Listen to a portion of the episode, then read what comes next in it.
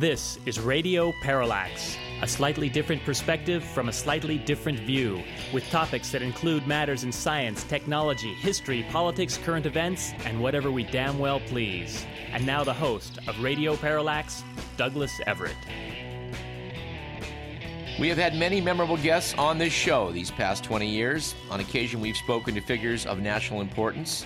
Some are destined for the history books, like newsman Walter Cronkite and General Chuck Yeager. We feel blessed to have held such conversations. I must confess, however, that our guest today is someone with whom I was impressed with as a seventh grader and whose work over the years has retained that admiration, which is a bit unique.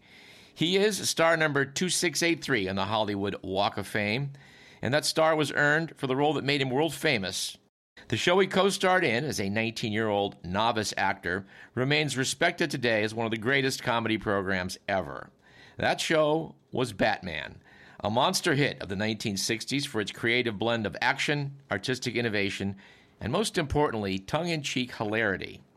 Our guest today is Burt Ward, best known to the world as Robin, the junior half of Gotham City's crime fighting duo. Unlike many Hollywood tales of stunning success at a young age, Burt Ward's story has no unhappy ending. He remains today an active figure doing solid charitable work in the field of animal welfare. Make no mistake, Mr. Burt Ward is a guy we've especially looked forward to chatting with. Thanks to a little help from his publicist, Roger Neal, I'm especially pleased that I can't say at this point. Welcome to Radio Parallax, Burt Ward. Hello, citizens. Burt, there was nothing quite like Batman before it burst on the scene. I would like to note that when the box set of 120 episodes came out on the market, I grabbed one.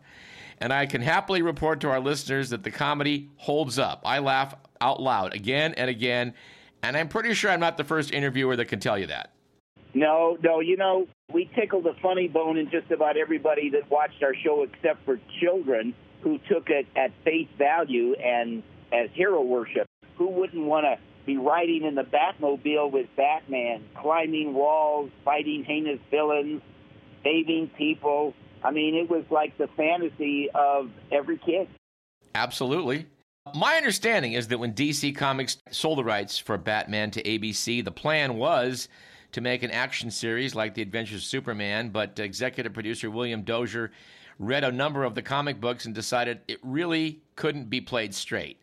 Thus, they adopted this campy comedic angle and, uh, and, and, and I guess led to a broad talent search for both a Batman and Robin who could be leading men of action and, and also amusing. Well, but let me clarify a couple things real quick. One, I was 20 years old, going on 21 when I got the part. I did have to go to court to have my contract approved in California because uh, yeah, I wasn't 21, but I was turning 21 and uh, at the time that I, I got the role. That's number one. Number two, actually, we did play our characters straight.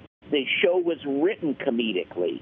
So by taking something that's written funny and playing it straight, that's where you got that humor that, I mean, just amazing kinds of humor. Things like we'd be chasing villains on the, you know, out on the street of Gotham City. We're like running after them. And they run across the street. And as I start to run across the street, Batman stops. No, Robin, we must use the crosswalk. So so now you use the crosswalk, and and you and now you're way behind them, right? Because they didn't use the crosswalk, but we had to use the crosswalk. Well, I was terribly amused when I read that when Adam West was exposed to the concept of the series and he read a sample script, he was immediately hooked by the scene where Batman enters a nightclub in full costume and requests a booth near the wall, noting he shouldn't wish to attract attention. Yes, no, that that is absolutely true. That they actually were concerned about some people not getting the idea that it was humorous, so they particularly wrote that dialogue in for him to say that uh, I, I, I, I shouldn't wish to attract attention. That's, that's, I think, was the exact line he had. And it was hilarious. And it appealed to all audiences children, hero worship, adults, the nostalgia of the comic book. But at the time, the hardest audience to get were teenagers and college kids because they didn't want to be inside watching television. They wanted to be out cruising their local drive-in on Friday and Saturday nights and doing cool things and not staying home and watching television. So to capture that audience, we turned to the subtleties and secondary meanings and all kinds of implications and eye opening things that often brought us censors coming to visit us at least once a month with some complaint that we shouldn't have done that or we shouldn't have said it that way or that we're implying things that shouldn't be implied, that kind of stuff. But we captured that audience. So then we had a really broad audience. And, and on opening night, just to give your listeners a concept, on opening night, we had a rating of what's called a 55 share. Now, what that meant at the time was that in all of North America, not just the United States, but Canada and Mexico, all of the televisions on at 7 p.m. on January 12, 1966, of all the televisions on, 55% were watching Batman. And all the other ones were watching other programming, local channels, NBC, CBS, they were watching other stuff. All that other stuff shared 45%, and Batman had 55%. That is amazing. And I do want to validate watching the show how many double entendres that I don't think I noticed the first time through. Well, we used to say that we put on our tights to put on the world, that uh, we were the superheroes that wore our underwear on the outside of our clothes. I have to ask I know Adam West later said he, he maybe fit the role because he could perform the lines without laughing. You must have busted up at times. Yes, but it was not just the dialogue that did it. You have to understand, everything that Adam and I did was taking what was written, playing it on a straight level, but adding in a second level of insinuation, double entendre, by the way of making a statement to slide it to mean something else, even though you say one thing, you're sort of meaning something else. And the two of us got along so well. We were like instantly friends. I met him at the screen test and yeah. I was introduced to him, and I was told, I said, gentleman's going to be reading with you, Burt, Adam West. I said, hi, how are you? And I sat down next to him, and we started to run the lines together. You have to understand, when I screen tested, there was no talk about comic books or superheroes. I wasn't told what the project was. I was only given a single sheet of paper that had paragraphs on it. There was a name above each paragraph, so my paragraph said Dick. It didn't say Dick Grayson or Batman. It said Dick. And Adams, it said Bruce. Bruce Dick. Bruce Dick. That kind of thing. And of course, when we were playing our alter identities, there's no Batman talk in that. So there was nothing in what I did that implicated that this was anything to do with superheroes.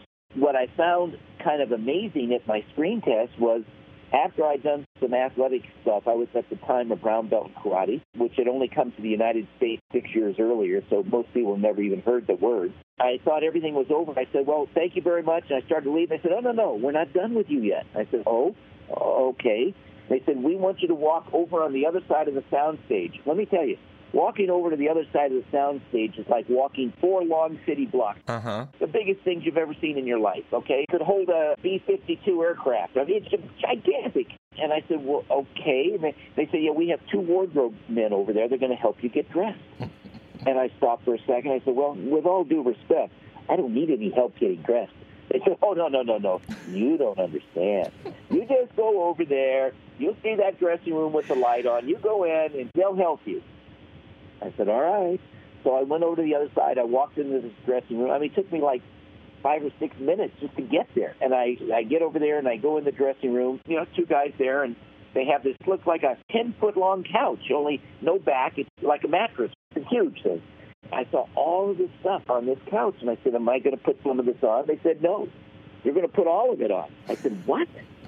And they helped me get dressed in what I can honestly say, without overstating, was the most incredibly painful and uncomfortable thing I'd ever worn in my entire life.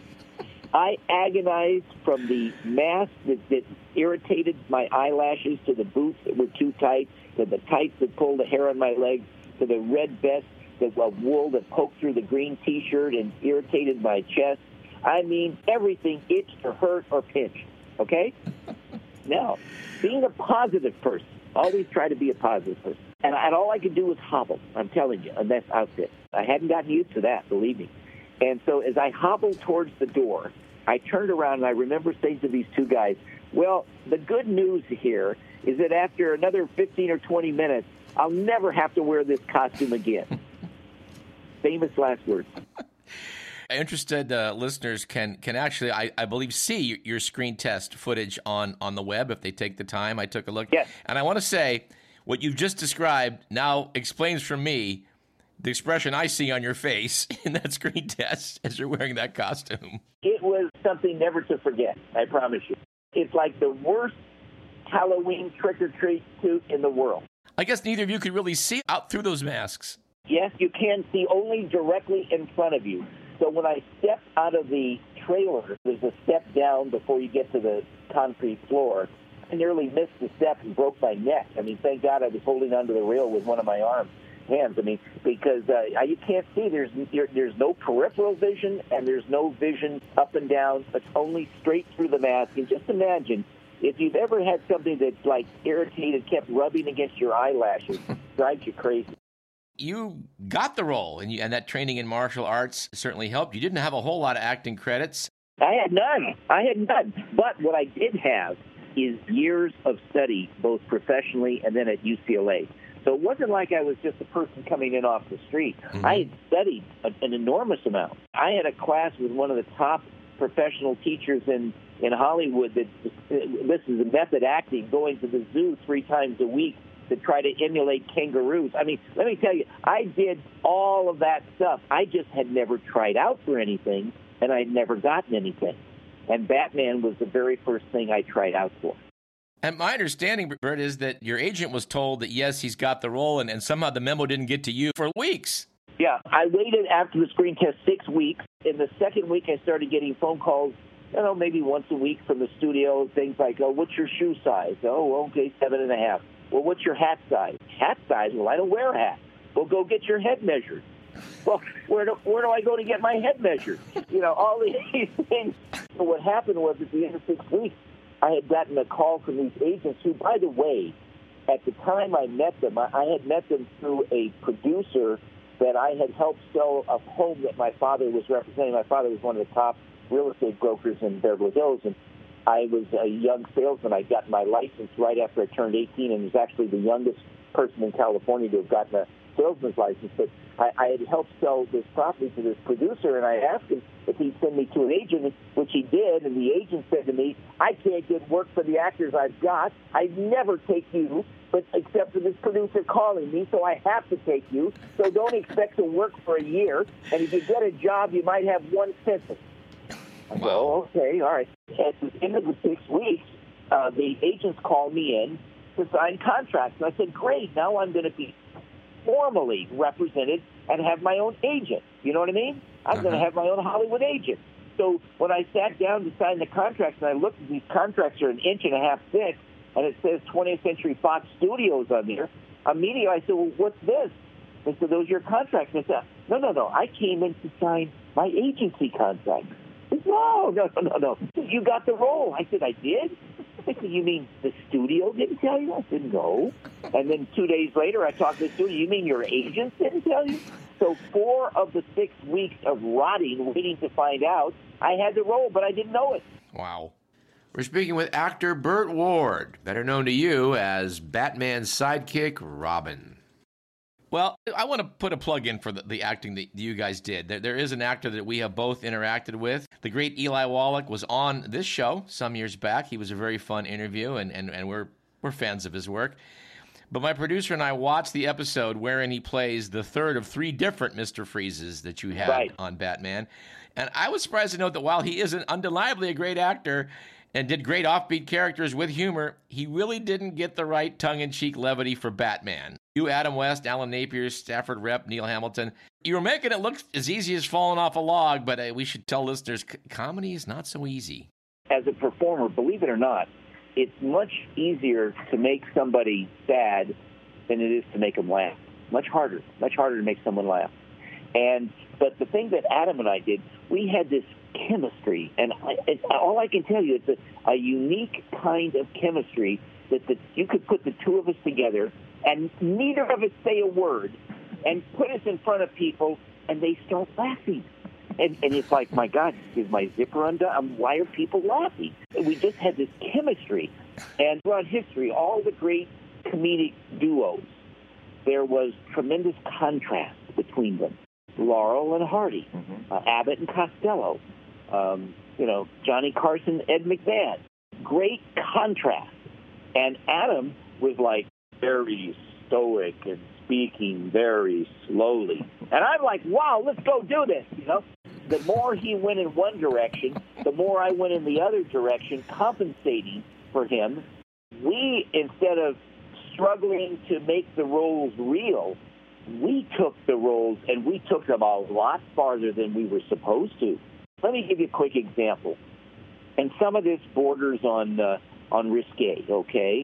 There was a scene in the third year where Batgirl was had been introduced into the show, and for some reason, Batman and Robin decided that they would let Batgirl see the Batcave. They couldn't let her know exactly where it was because that would ruin their secret true identity. So we gave her a whiff of bat gas and we brought her in the Batmobile into the Batcave and then gave her another whiff to wake her up. And then, the, you know, she saw the Batcave. There was some dialogue, and now we're getting ready to leave. So she is now sitting in the center of the Batmobile between the two seats, uh, me being on the passenger side, Batman being on the driver's side. And we had just given her this knockout gas because we didn't want her to see where we came out. You know what I mean? So there's this very short little scene. I mean, it's just a couple of lines. My line is, "Gosh, Batman, you know, Batgirl is very pretty." And Batman's line is something like, well, I'm glad you noticed, Robin. It shows that you're growing up, or something like that, right? Something just so plain, plain, plain, plain. Well, my dear friend Adam, who for the most part got things on the first or second take, for the most part, he messed up 12 or 13 takes. This wrong, that wrong. And I'm saying to myself, this doesn't sound right. I don't know. Is he not feeling well? And the director is starting to panic. You know what I mean? It's all time and money. Mm-hmm. Believe me, show business is just that. It's show and business combined. In any event, now you have a director that's, that's like panicking, wanting to go on to the next shot and can't because this one little dinky scene wasn't done right. So here we come to the 14th take. And then I realized just before that 14th take, wait a minute, Adam doesn't have a problem. He's doing this for a reason.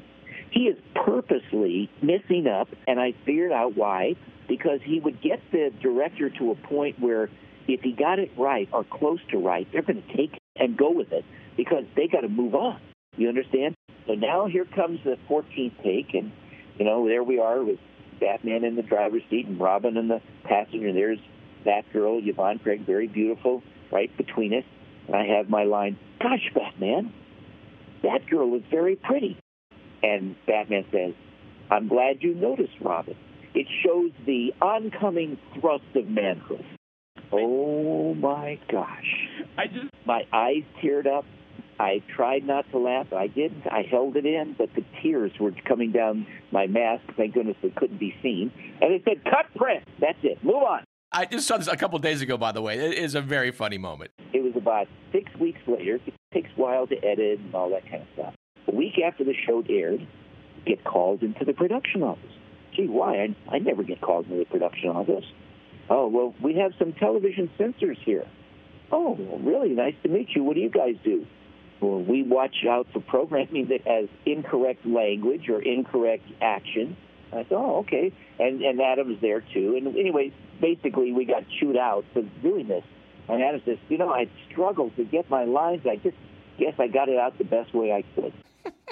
But this was the beginning. Oh, it wasn't just that one time. Then when Adam and I saw what the result was and how people were contacting us to say, "Oh man, that was that was so cool! I couldn't believe you said that." And we we we hear it from people when you go out on a personal appearance. You know, they come up to you. You know what I mean? Mm-hmm. And Adam was, oh my gosh, he had a naturalness of funniness that you just you couldn't create. You have all these comics that get up and use swear words and and make people laugh because they're swearing and stuff, and they're not funny to me.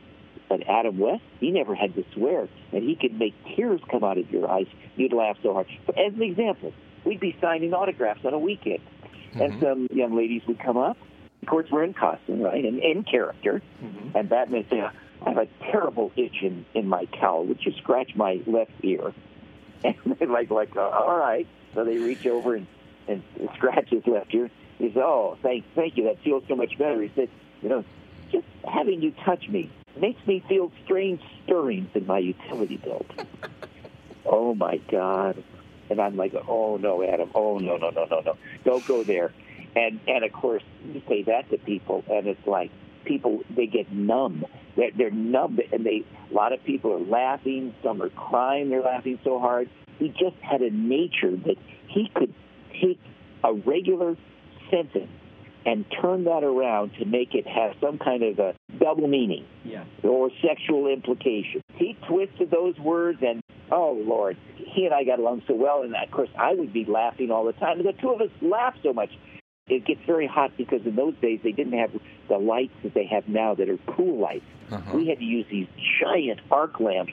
You know, it's like these searchlights that light up the sky when there was a used to use them all the time when where they have uh, car openings, you know, dealership openings and stuff. Anyway, we had all these hot lights, and by the end of the afternoon, late afternoon, towards the end of the day, being in these hot costumes with hot lights, you know, it's so funny because I'd look at Adam through my mask, and he, and in his cowl, he looked cross-eyed.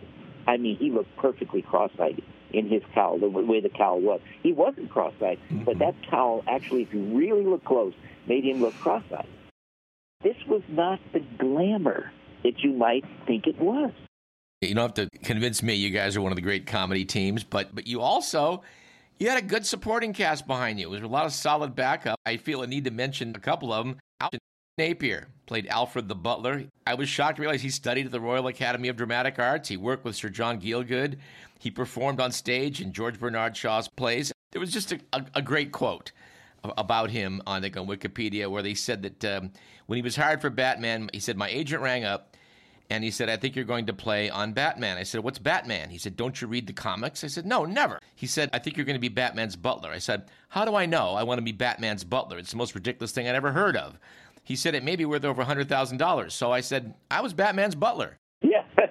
yeah. You know, Neil Hamilton, who was a fabulous actor, very experienced actor. Neil Hamilton pl- played Commissioner Gordon. Yeah, I, I guess Neil Hamilton worked with like D.W. Griffith back in the day.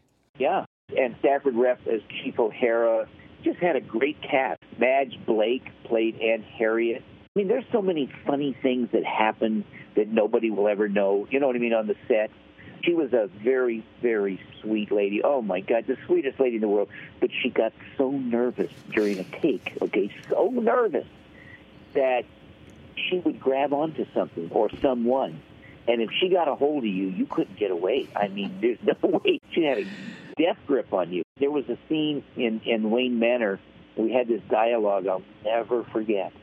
And I was standing next to her, and I was at a certain point, I was supposed to cross over on the other side of the living room. And she grabbed my wrist, and I couldn't get I couldn't get away to do it. They said, "Cut, cut." Burt, what's the matter? You know you're supposed to. I said, yeah, I'm sorry. I, I must have been something I did. You know, I didn't want to get her in trouble. Right. She was so sweet, but boy, did I learn. And she'd get close to you, and my arms would go behind my back, or she couldn't grab onto me. And and and, and these are things that you never see. They make the cutting room floor is what they do. But for the most part, because when you're shooting on film, it's not like shooting on television where you keep all the bloopers. When you shoot film, 35 millimeter film, it's very expensive to process and develop and so they only print the final approved takes. You, you see what I mean? Uh-huh. They don't print the outtakes because it's just too expensive, especially when you're losing $300,000 a week like Batman was back in the 60s, which is like losing $3 million a week now. I'm wondering if that array of talent you had uh, uh, behind your regular staff, and of course the villains, yeah, Burgess Meredith, Cesar Romero, all these guys were great actors too. Did they take you under their wing a little bit as a young 20 year old aspiring actor? Well, I was like the kid in the candy store.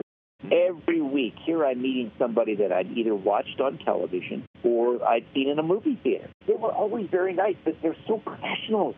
I wasn't prepared for that. I mean, they never miss their lines. They always do their lines. I just never seen that level of professionalism. These people were just so good. Remember, one time we had Vincent Price who played the head, and he came on the set, and I remember as a very young child, I had seen a movie he had done called The Raven, which just scared the dickens out of me. When he first walked on that set, I'm telling you, I had this flutter in my stomach for a moment, like fear for a minute. And then I met him, and he was incredibly nice. when we're young, we're very impressionable, very, very impressionable. And so, as a result, for me, I'm like seeing in person all these people that I could only imagine that I would never meet my whole lifetime. Well, I imagine that, that with all that array of talent, there must have been some occasional conflicts. Famous actors are famously prima donnas, and, and I just wonder if there was some strife from egos. Well, I never saw that happen except in one case. So many stars wanted to be on our show, and there weren't enough roles for all the people that wanted to be on the show. So the producers very smartly set up a scene that could be done every week where Batman and Robin are climbing up a wall and a window opens.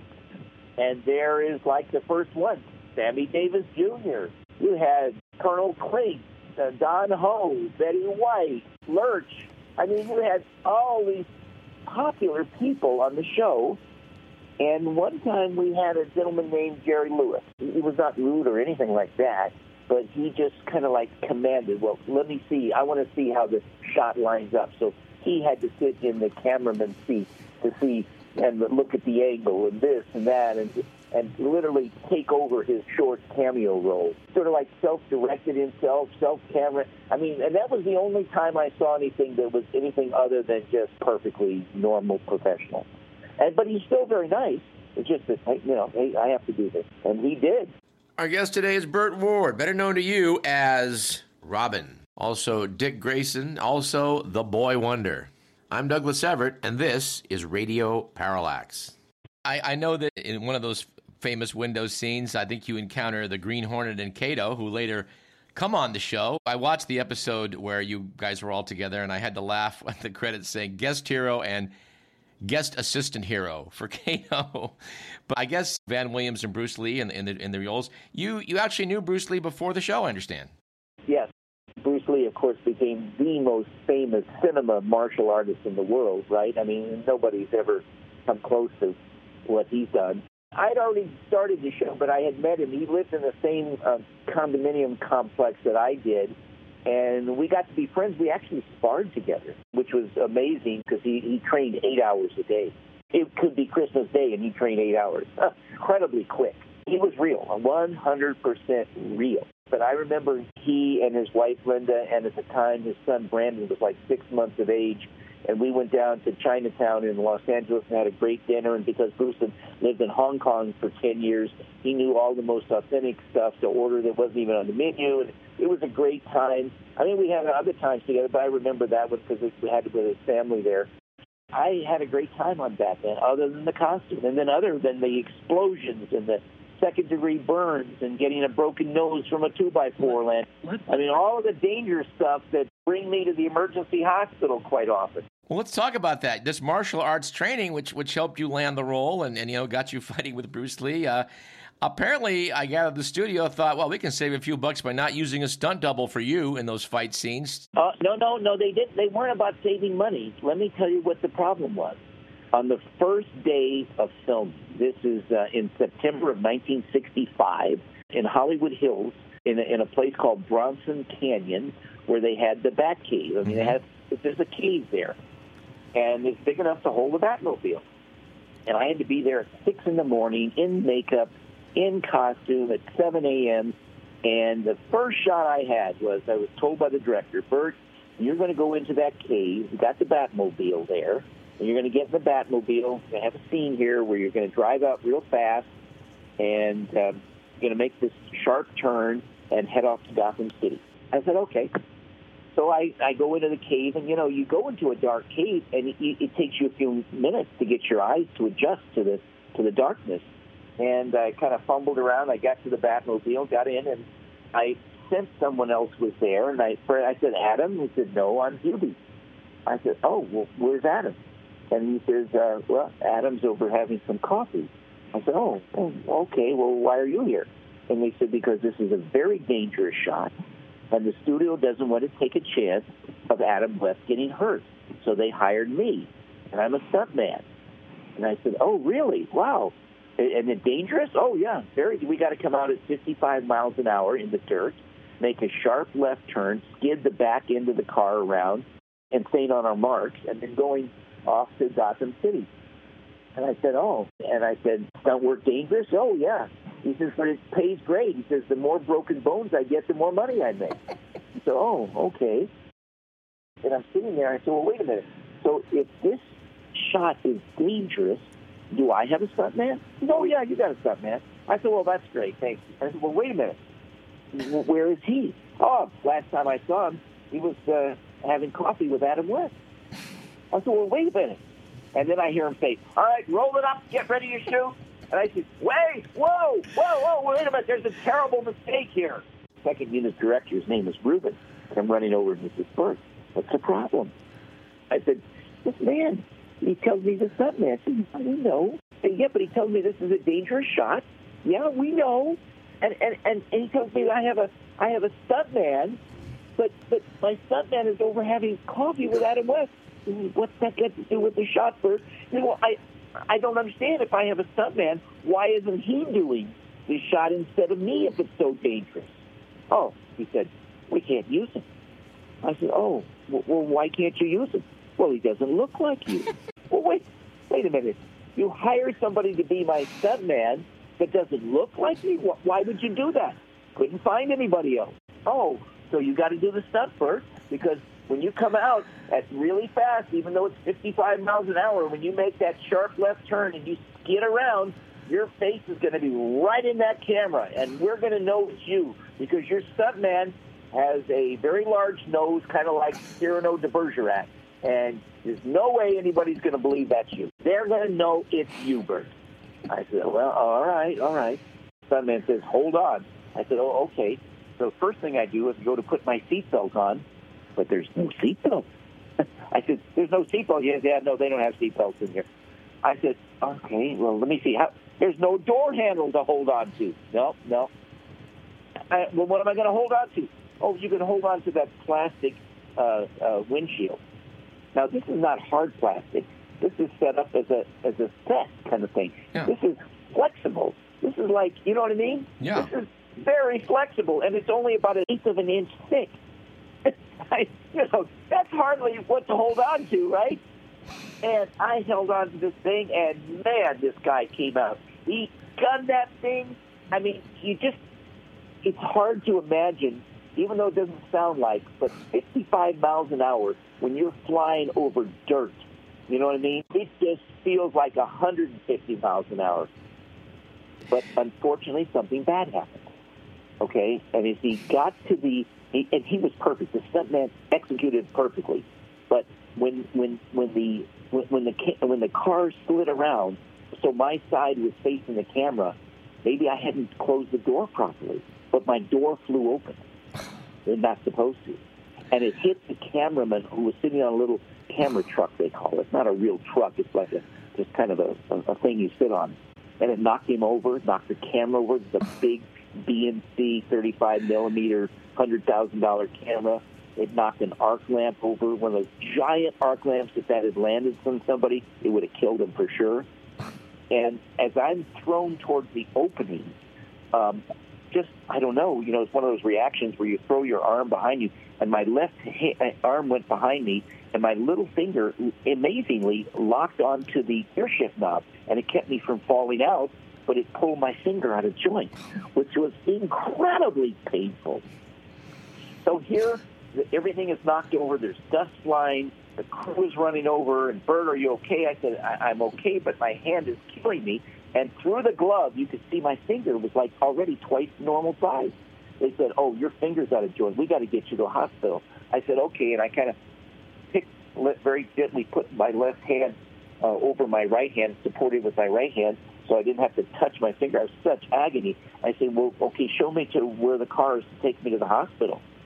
And they said, "Oh, we can't take you to the hospital now." I said, "Why not?" Because we didn't get the shot.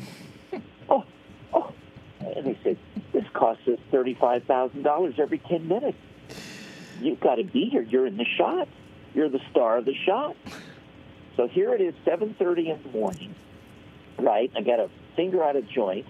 I ended up doing the shot three more times and left at noon for the hospital was all the time with my same finger out of joint. Good Lord. I had to laugh when you talked about not having a seatbelt because I, read that the National Safety Council complained when you started the show that the dynamic duo really ought to set a good example. And although at first you didn't put seatbelts on, they inserted that afterwards so that you. That's you right. We shot a special scene just with that. And then there was another complaint because with the when you do the emergency back turn, those parachutes slow you down, and then they're jettisoned. There was a complaint. Oh, you're littering the streets you're littering the streets with those parachutes. So we had to shoot a special sequence where Alfred drives up in a parachute pickup truck, pick up the parachute. friend of mine suggested if I was going to talk to you, I had to ask something about Julie Newmar, the original Catwoman, quite the femme fatale. Julie Newmar is a very big lady. She was like six foot two or six foot three, yeah. and they put four inch heels, made her six foot seven.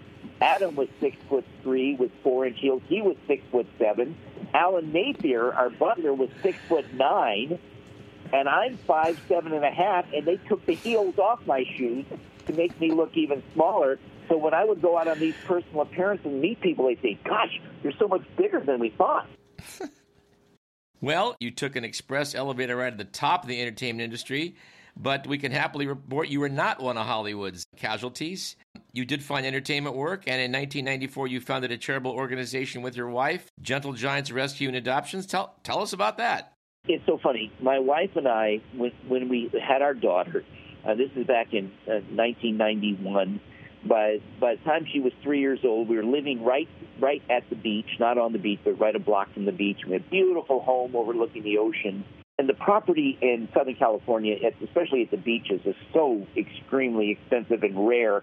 We had five feet of, of grass around our house and 15 feet in front. I mean, you just but a 4,000 square foot house on a 2,400 square foot lot.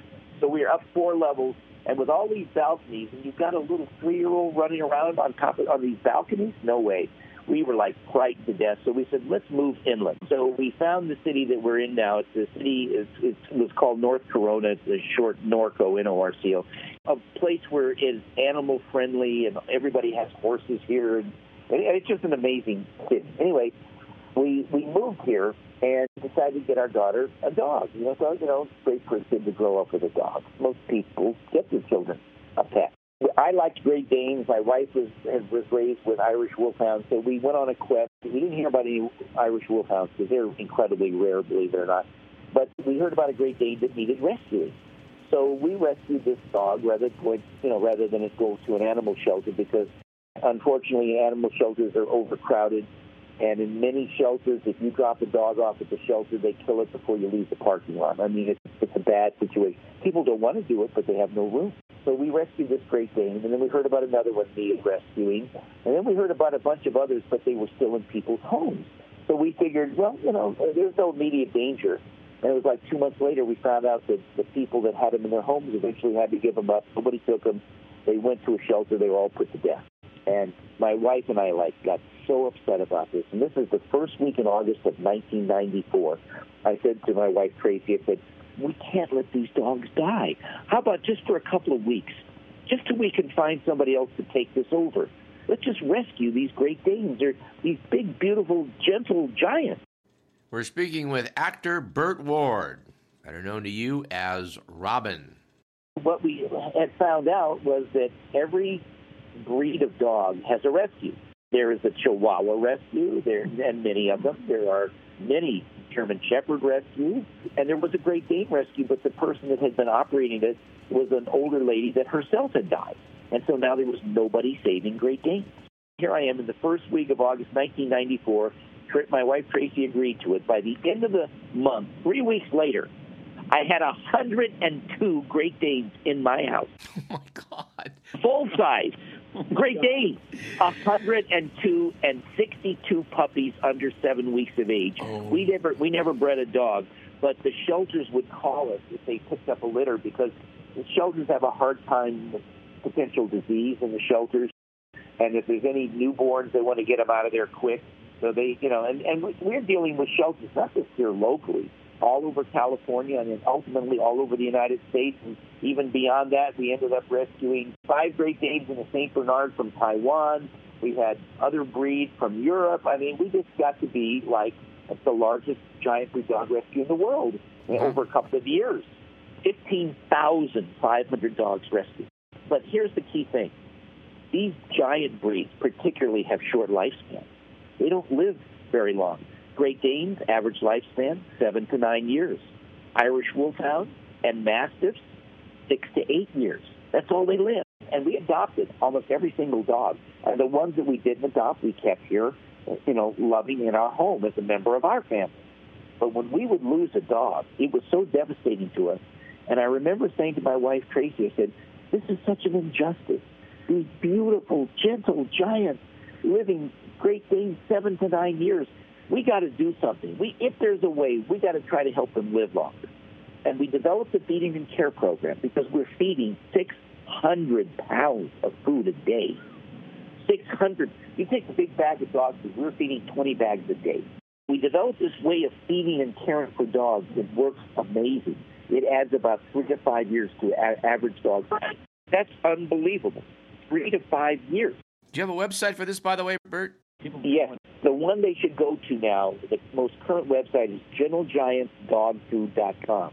Because after the feeding program, we said, is there anything else we could do? And we said, well, I guess if we change their food and feed the finest food money can buy, the best of the best, we can afford it. I mean, and we're not selling this, you know, we're just making it for our own dogs, right? Yeah. We can certainly afford to do that. And we did. We created this amazing food now called Gentle Giant.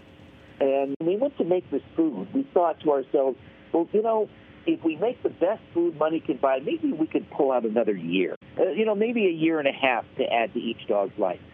But we found out something so upsetting, it changed our lives forever. Let me tell you what we found out. And this came from our nutritionists that every pet food company knows something the average person doesn't know which is the more fat content you put in the food, the hungrier it makes dogs. Now, you say, well, why do you want dogs to be hungrier? Well, if you're in the business of selling food, you want them to be hungrier so they'll eat more food and you can sell more food. And we didn't put that extra fat in the food. You go look at any dog food, just about any one I've ever seen, and you look on the back of the bag, there's a chart next to the ingredients that says guaranteed analysis. And the second item is fat, crude fat, not healthy fats like avocados. We're talking saturated fat. And the average dog food has anywhere from 12 to 22 percent pure crude fat in it. Well, that's crazy. If a human ate that, I, I can't imagine lasting five or six years. We didn't do that. And, and I tell people all the time, if you want to understand what the difference is of what you're feeding your dog and what we're feeding our dogs, go feel your dog's food in your fingers. You know, rub those kibbles together over your fingers. Put the kibbles down, rub your fingers together, and see if you don't feel that slightly greasy feeling. Everybody does. And they say, well, but what, what's so bad about this?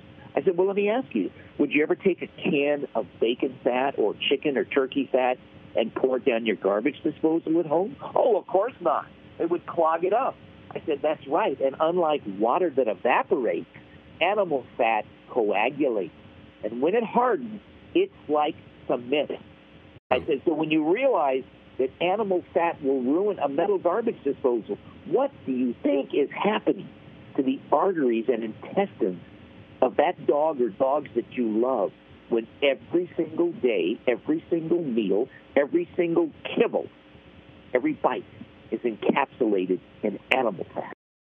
So there's one thing that God did in designing animals that fat, that grease, will work itself out of a dog's body. It will do it by itself, but it takes about a month. And the difference between our food, Gentle Giants, which is sold now all across the country, never planned to do it, but it is now. People want their dogs to live two and three times as long. In the case of our food, we don't put that fat back in, and it takes about a month for it to come out of the dog's body. Hmm. Whereas the other food, it goes right back in and and and the other thing is excessive protein. You you know, and all of these things I've learned because we make the food. And and what happened was we didn't have a choice. If we wanted to adopt our dogs, we had to sell the food. And you say, well, why would you have to do that? Well, because the people that would come to adopt a dog from us and see an 18 year old Great Dane that had lived twice their normal lifespan, that's running around like a puppy, and they say, how can this be? And they say, well, what are you feeding them? Well, here's our food. That's and, and, I, and, I, and I say, but you don't have to use our food. You can just go get your own food. They say, no, no, I'm not adopting this dog if you don't give me that food. I said, well, actually, there, if right now it's in plain white bag, we've got to get comply with labeling laws. We never planned on selling this, but of course that was like 15 years ago, and now Gentle Giants is sold all over the United States. But the point was, is it, here you are wanting to do something good, right, for animals, and we discovered this. And my wife and I take no salary, zero salary from this. This is not about money to add fat and to do all these things to try to make more money. Our, our whole goal is not that. Our goal is how long can we help these animals live and the quality of their life. We have our giant breed living up to 27 and a half years, running around like puppies in their mid 20s. Wow. My producer's girlfriend is a veterinarian. We're going to have to make sure she uh, hears this part of the program. Oh yeah, and, and let me tell you something people can't believe it because they've never seen it like that before. But we haven't. And right now, just to give you an idea, now sure, if the dog gets hit by a car, the dog gets cancer, I mean that changes it. That can definitely shorten their lives. But on average, just about every single dog we have here has already doubled its normal lifespan. In our rescue right now, we don't have any dogs for adoption because the youngest dog we have here is 14 years old. And the oldest dog is 25 years old. And these are giant breeds. It's like mastiffs that live six to eight years, 14, 15, 16 years old. They've already doubled their lifespan. And, and people are blown away by it. And, and we, we show people, and we, we do this without any salary. This is not about money for us. This is about life and the preciousness of life. In fact, we just put out these commercials, and we say that there's nothing more precious than life. And for people that love their dogs, think about it. You could have your dog an extra five or ten years longer. And the honestly, the only complaint my wife and I ever get, and we get one complaint. You know what that is? They say, you know, Burt, you and your wife, you're just so nuts about dogs and cats, and all you care about is animals. Why don't you ever do anything for people? And I said, well, no, wait a minute. If I help you keep your dog or cat an extra five or ten years longer, you don't think I've done something for you? Oh, well, I never thought of it that way. This is Radio Parallax, and our guest today is Burt Ward, one of the legendary Caped Crusaders from the TV show Batman. I, I also want to put a plug in for an uncredited voice actor in the Batman series. Those voiceovers were done by your executive producer, William Dozier. I know you've done some voice acting yourself, and you must appreciate how perfectly he set the tone. He was a wonderful man, a brilliant man. He was highly respected. He's been a vice president uh, at uh, CBS, and he created the Hallmark Hall of Fame films. An amazing guy, and uh, he was a, a, a tough guy, but he was always fair and always nice to me, and uh, I got along with him. So uh, I have nothing but the best to say. I, we actually had a wonderful crew. We had some of the best people. The, the studio, they got the best technicians. I mean, the only thing was, I was like 20 years old on a coal sound stage, 10 to 12 hours a day, where the youngest person on that sound stage besides me was Adam West, who was 30.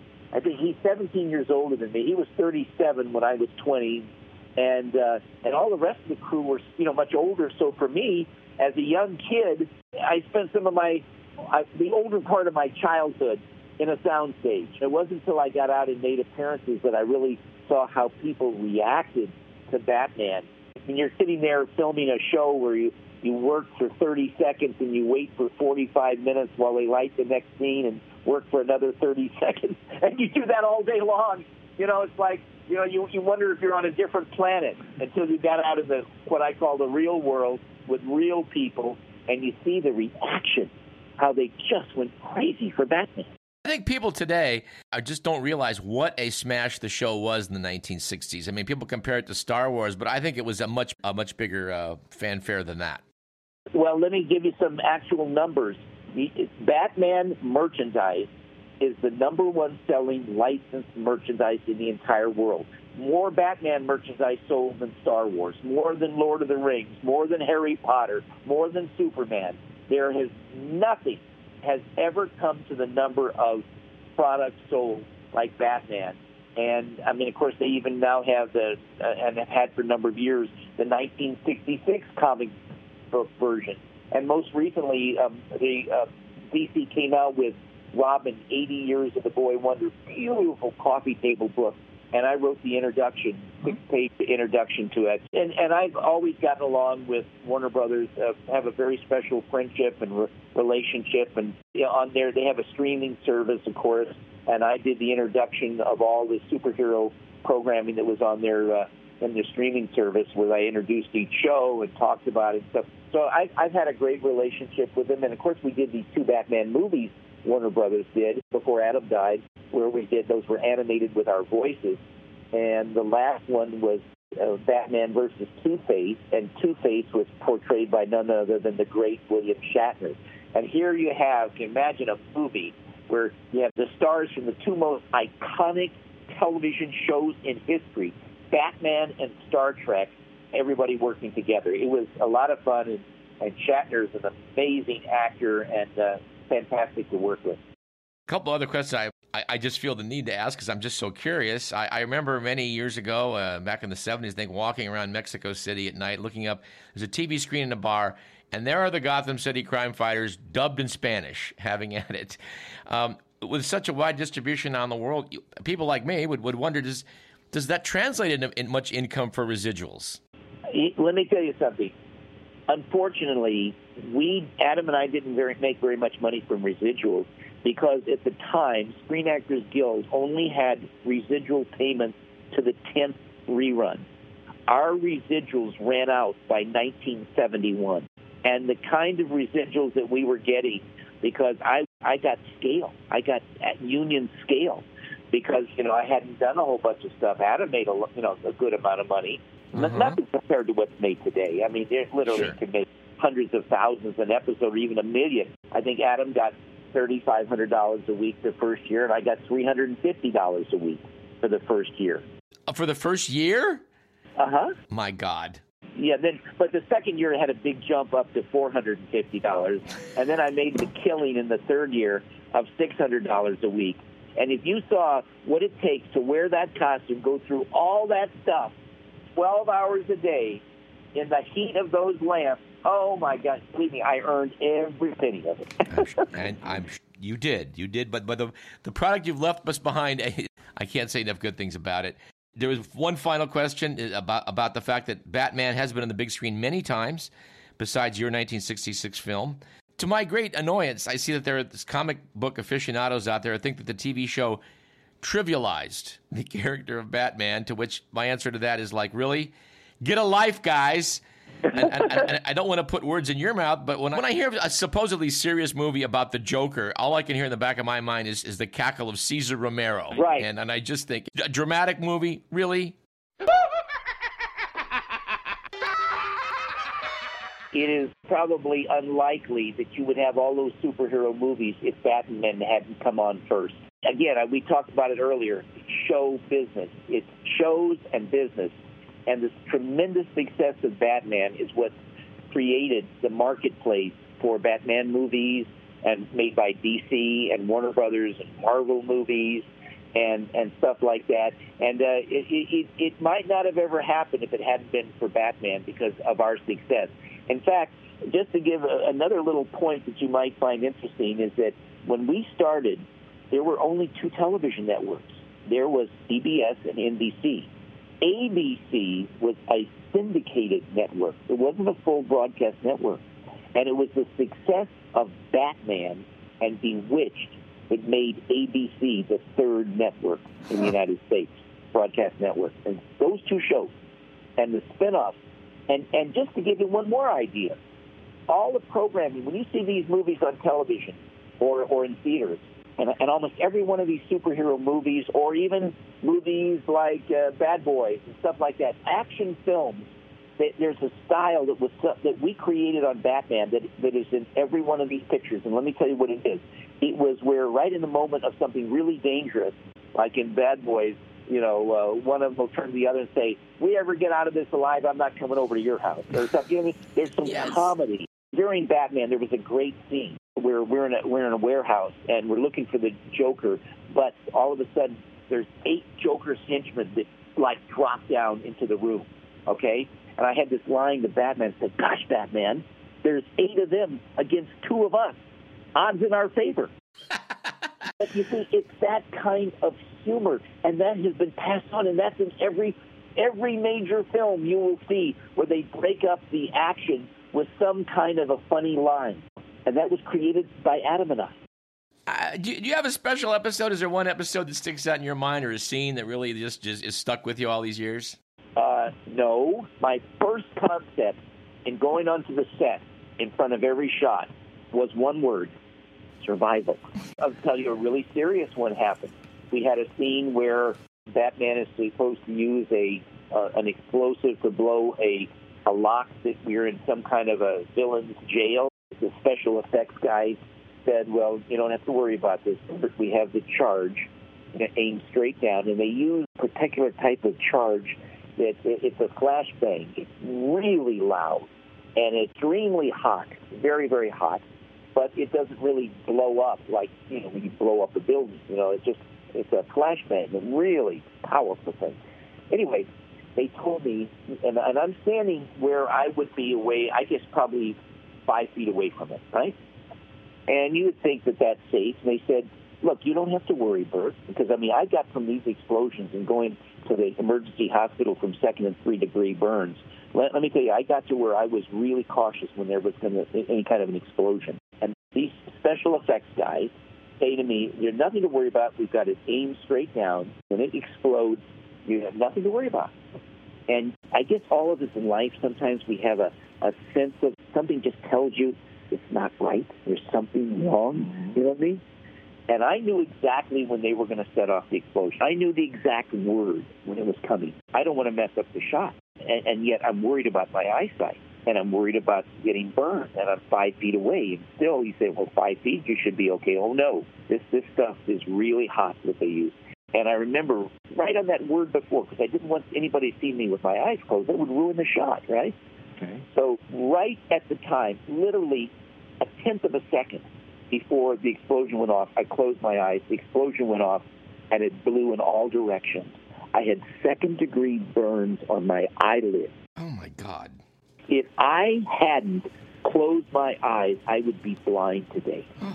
And these are the kinds of things that you don't always hear about. You know, only see the glamour coming out, signing autographs, and everything. And but for me, you know, and it was there was a lot of wonderful stuff on Batman, but it was dangerous, dangerous stuff. I had another scene. You know, the the bat poles where you slide down the bat poles. So here I am to slide down the bat poles, and uh, but they said we got to we got to do this for the movie, and we're going to use it in the in the in the in the television series.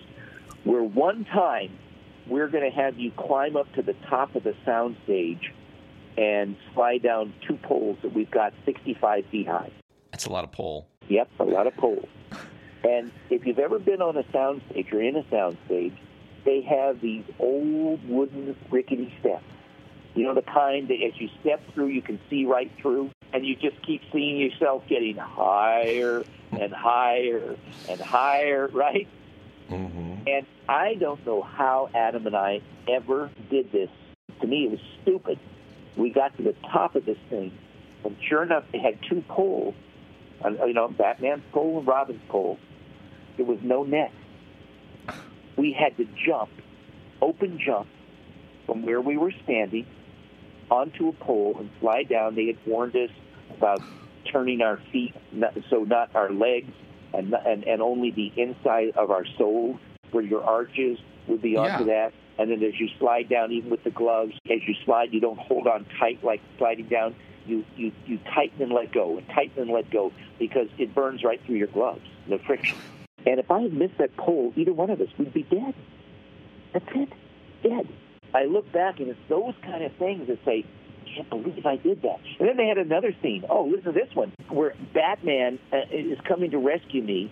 These villains, they're choking me, and I'm over the top of the building. and they went to the top of the sound, same sound stage. And that now, when you get to the top, by the time you get over there and the walls and stuff over there on top of it, it's like 70 feet tall. And they said, Burt, right after lunch, we're going to shoot this scene, and we just want to prepare you for it. We've got two guys, and they're really strong, and they're going to hold you over the hill. They're not going to drop you. Obviously, you'd be dead, so they're not going to drop you. And they, you know what I mean? They know to be incredibly careful. Our most trusted stuntmen. And I said, no way, no way. Well, Burt, we got to do the scene. I said, okay, all right. And and you have to understand that I talked this with them, and they told me, I said, I want you to get a, one of those big, thick ropes, like when uh, when a ship pulls in, you tie to to, to moor a, a, a big boat, at least an inch and a half to two inches thick. And I said, you find something up there to tie this around, and you're going to tie it onto my leg. They said, Burt, these guys are not going to let you go. This is going to be done right after lunch. And you know what we're eating for lunch that day? Fried chicken. Guess what? People hold fried chicken in their hands and their fingers get greasy and slippery, right? Yes. You know, and look what's going through my head knowing that in another half hour, my life is going to be at great risk from two guys holding on to me, and hopefully they've washed their hands and maybe put some powder on them so that they can hold on. Oh no, I had, and, and you know, some they didn't drop me, but you did I have that tied onto my leg? You bet. Can you imagine being upside down and you're 70 feet above the ground? And you've got this costume on that you can't turn or move very well. You just in a cocoon. Well, Burt, you survived it. You survived all of that. As we wrap up, I mentioned a moment ago, yours is not the tragic Hollywood story of this unknown who shoots the top and crashes and burns. You're, you're doing great work here with this project for animals. I have to ask, how did you stay focused and avoid those pitfalls that just claimed so many other actors and actresses? I have secrets of success. All right? I have some things, okay? Now, there let's take happiness. Wouldn't you say happiness is one of the most important things in life? You'd hope. You know that there's three essentials to happiness, and let me give them for your listeners. Number one, someone to love. Number two, something to do. And number three, something to look forward to. Those are the three essentials to happiness. If you have those three, you will have happiness. It sounds like great advice to me. And the other thing I tell everybody is just remember the first hundred years are the hardest. After that is pretty smooth sailing. We've been speaking with Burt Ward, the one time Robin the Boy Wonder from For Our Money, the only screen portrayal of Batman worth its salt. We suggest, dear listener, you explore the considerable number of videos and articles available on the internet about the show. And for our many animal lovers, we hope you look into Burt's charity, Gentle Giants, and adoptions. I was a fan on day one, and I still am. And, and, and Burt, it's been as much fun talking to you as I thought it might be. you know, as we said on Batman, as we close, thank you, citizens to the Batmobile. Thank you, sir. This was a blast. I loved your question, and I had a great time. Thank you so much. Take care. It's a lot of fun doing a radio show sometimes. This program was produced by Edward McMillan. You've been listening to Radio Parallax. I'm your host, Douglas Everett. We'll see you soon.